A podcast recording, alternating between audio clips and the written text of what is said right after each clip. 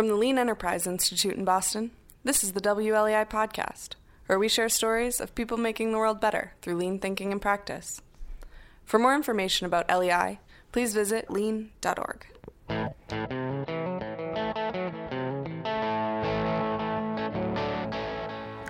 Hello, and welcome to WLEI, the podcast of the Lean Enterprise Institute. I'm Tom Ehrenfeld, a senior editor here at LEI.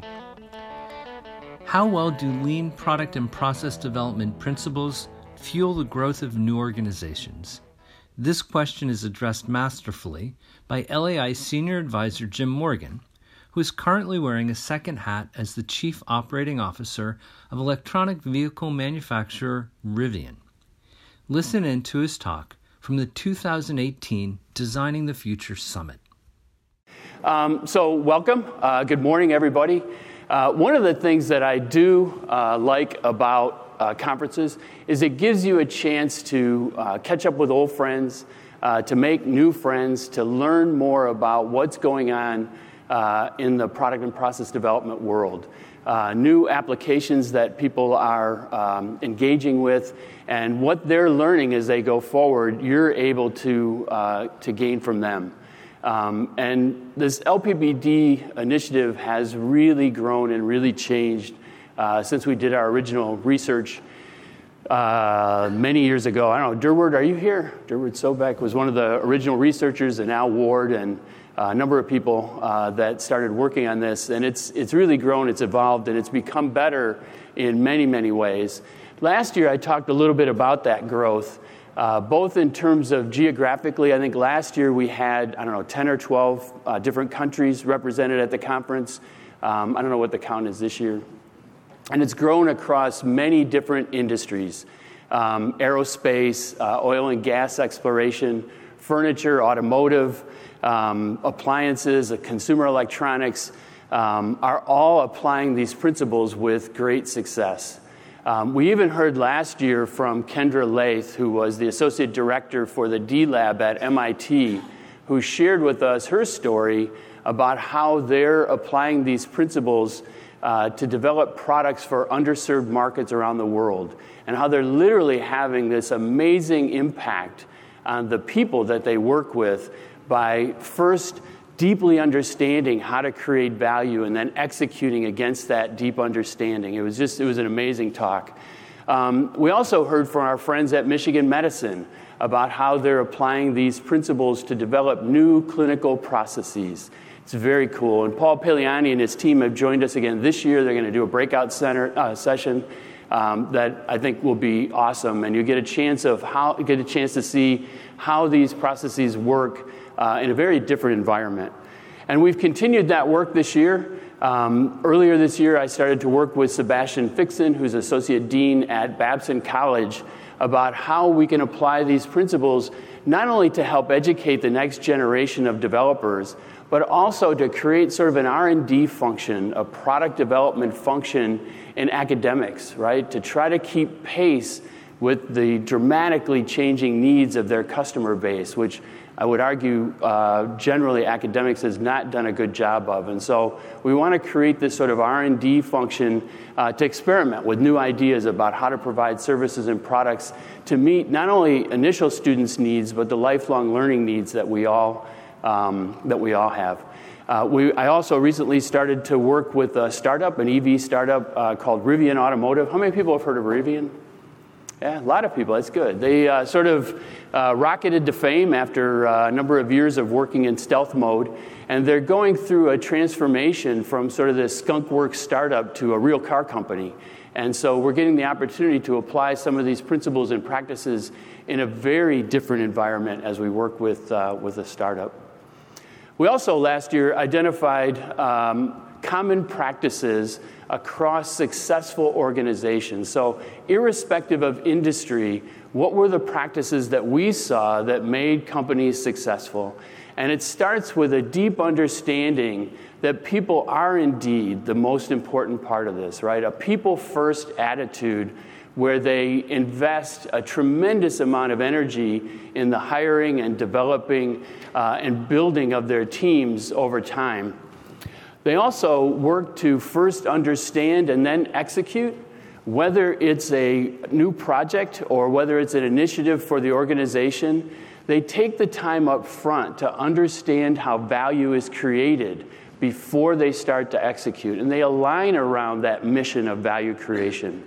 They design new value streams instead of products in isolation. They think through each step of the value creating process so that they can maximize the customer's positive experience.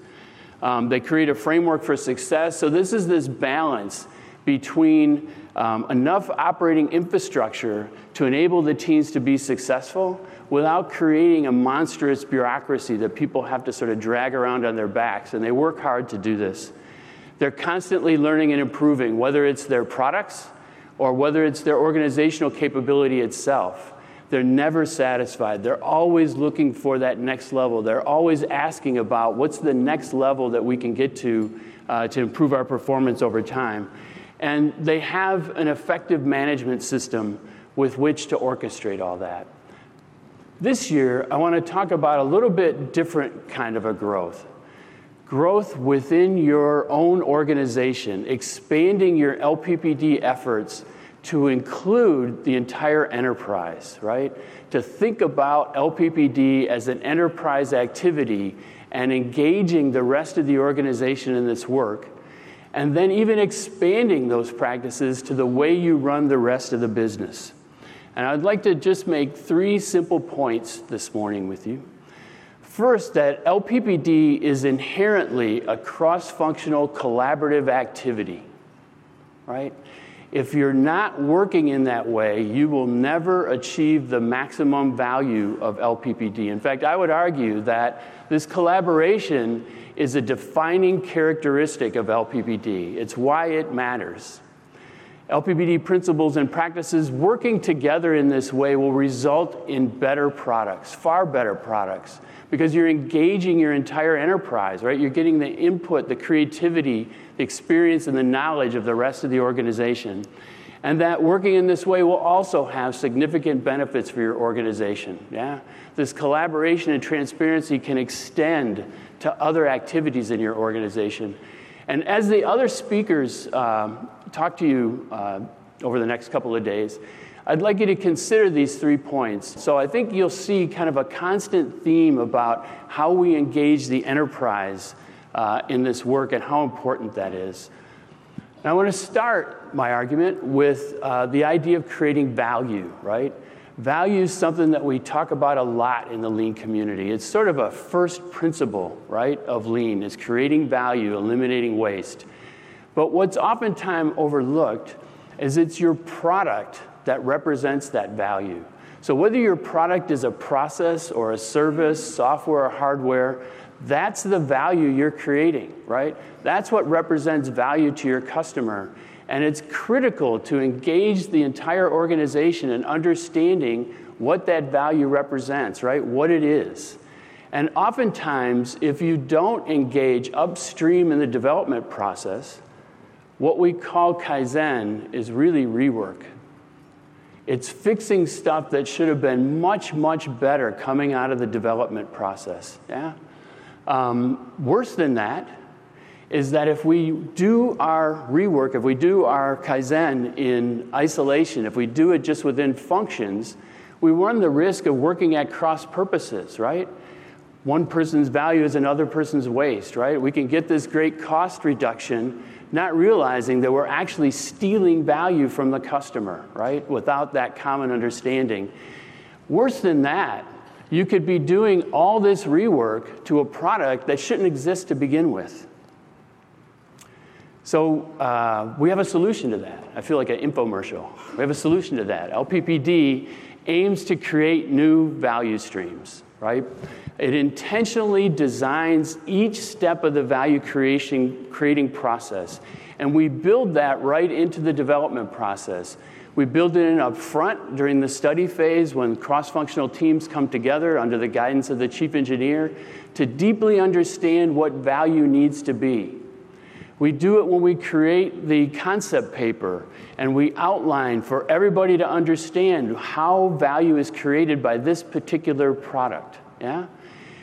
And probably most importantly, the principle of compatibility before completion that we apply during the development process itself synchronizes activities so that you can engage with the various stakeholders in this process. So, whether it's manufacturing, uh, installation, serviceability, right, whatever portion of this product that helps uh, improve the customer's overall experience, we create integration points. We synchronize the way the work is done so that they mature simultaneously. So you have the right input at the right time uh, during the process. And so we have access uh, into this process for everybody in the organization.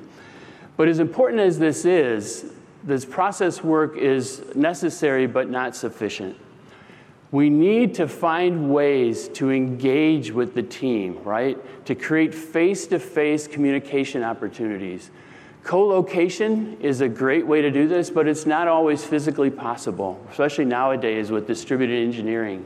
And so, one of the ways that we help to enable this partnering and uh, transparency and collaboration is through Obeya stand ups, right? Whether they're daily or weekly, bringing the cross functional team, creating a center for the project, right? A home for the project where the team gets together on a regular cadence uh, to share updates, right? To have debates, to discuss how the project is going forward. Um, one uh, manufacturing engineering manager that I talked to, uh, who, you know, very experienced person, said that the first time that she ever really felt like she was part of the team was through this Obeya work, right? She actually had a seat at the table, right? She was able to influence this value creation instead of sort of having this product inflicted on uh, her and her colleagues, right, when they went to manufacture it. And so it's not only uh, a great experience for your product, it's a great experience for your people. Uh, Monozukuri teardowns are just how you evaluate your and other products uh, in a cross functional way, right? So you get multiple perspectives on the best way to create value, or cross functional Gemba visits, right? Early in the program. Again, the Michigan medicine folks have started to do this uh, by engaging with their stakeholders, by visiting the place where these processes are carried out, by talking to the doctors and the nurses and other people that are important to the process to enroll them in this work, right? Make this work theirs, right? Create some ownership in the way that they work on it. And I would argue that by engaging people in this way, by making the most, leveraging their knowledge and creativity and experience, the result will be much, much better products and greater value for your customer. But a funny thing happens when you start working this way, when you start partnering and collaborating, working in a transparent way, sharing information, focusing on value. People actually like to work that way, right? They don't want to go back to the old way. They want to continue to engage this way. And so there's an opportunity to bring these practices to the rest of the business, right? The rest of the activities that you engage in in your organization. And what we found when we do that is it changes people's perspectives. They have a different sense of their role in this bigger mission. They have a shared vision of what value is, yeah? And it fights against this sort of local optimization, this temptation to focus on uh, maximizing uh, efficiency within your function and think about system optimization, right? How do we all work together to create greater value? Because your perspective has changed. You've created this sort of actionable true north for the organization to move forward with. It's not hard to get started. Just reach out, lead by example, right? Just reach out to your colleague, talk about how we can work differently. You don't have to call in the consultants. You don't have to have a big initiative. Just think about how you can work better together. Start small, do a pilot, right? Just like a pilot line in manufacturing. Um, how can we do the experiment as Jim Womack is always asking us to do, right? How can we learn? What's the simplest way to go forward? If you're not practicing collaborative development, try to do a pilot on a program, right? Just pick a couple of LPPD principles uh, like Obeya, like uh, I don't know, compatibility before completion, and test them on a single project. If you can't do a project, then just do one concurrent development team, one subsystem, one portion of that project, and start learning how to do different, right? Um, if you are already working collaboratively in your development process, congratulations.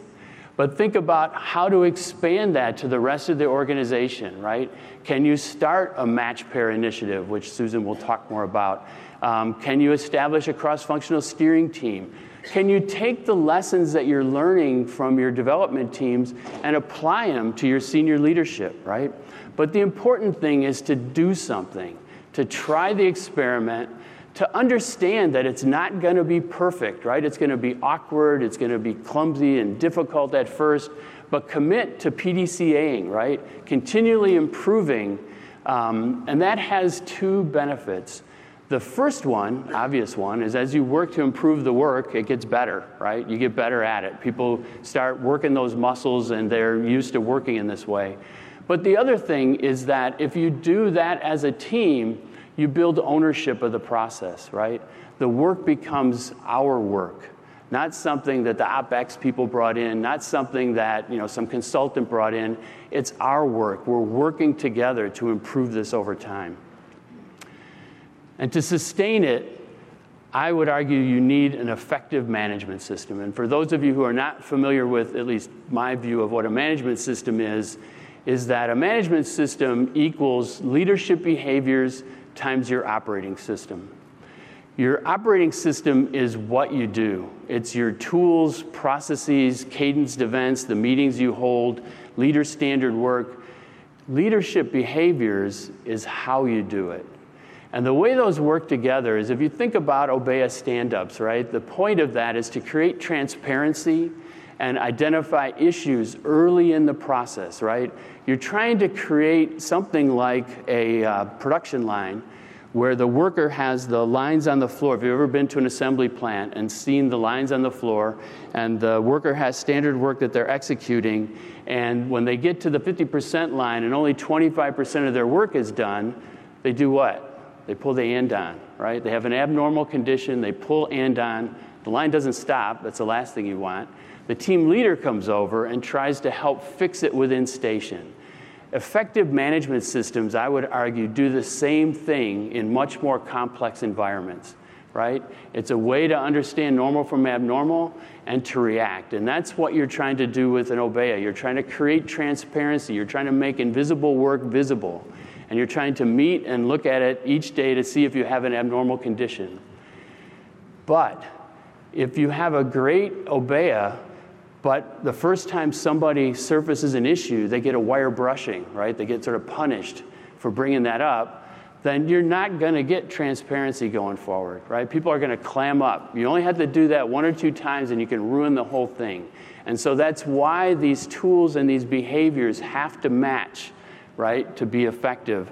And I would argue that the management system is what drives your organization, it's what sets the tone for your culture it's the most important element of maintaining this sort of collaborative environment that we want to that we want to set up.